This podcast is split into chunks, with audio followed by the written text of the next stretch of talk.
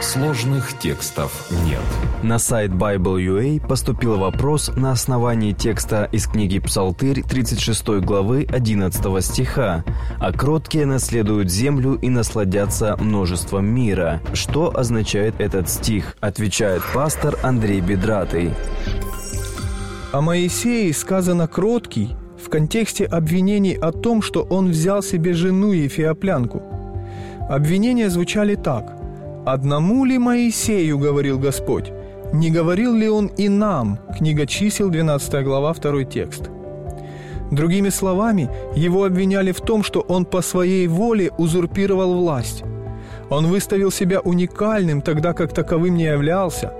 И эту власть он использовал для того, чтобы, как они думали, иметь возможность нарушать закон. А именно, иметь жену Ефиоплянку. Но Господь заявил, что Моисей был кратчайший из всех людей. Тянуть на себя власть было совсем не в его манере. Он был последним человеком на земле, который бы сам искал власти. В Нагорной проповеди Иисус также говорит о кротости в этом контексте. Все заповеди блаженства строятся на противопоставлении.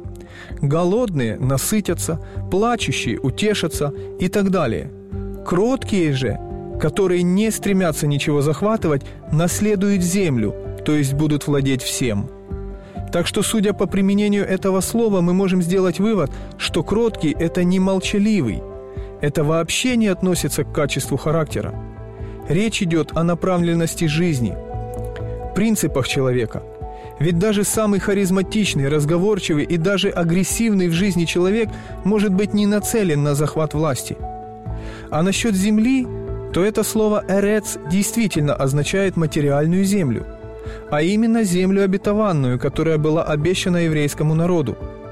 Но нужно помнить, что хоть это и материальная земля, в Библии она является прообразом небесного наследия, так же, как и земные гора Сион, Иерусалим и храм были прообразами небесных реалий, как об этом говорит апостол Павел.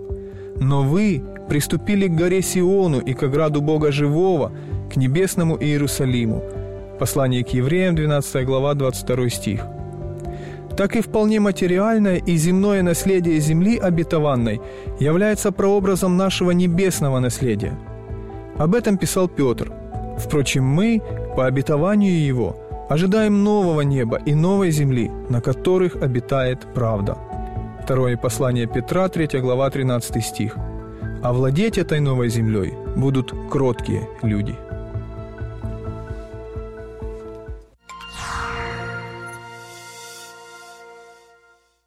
Дорогие друзья, если у вас есть вопросы по библейским текстам, на которые вы хотели бы получить ответы, оставляйте их на сайте школы Библии bible.ua. Подписывайтесь на наш YouTube-канал «Сложных текстов нет», чтобы услышать больше подробных ответов на непростые вопросы к Библии.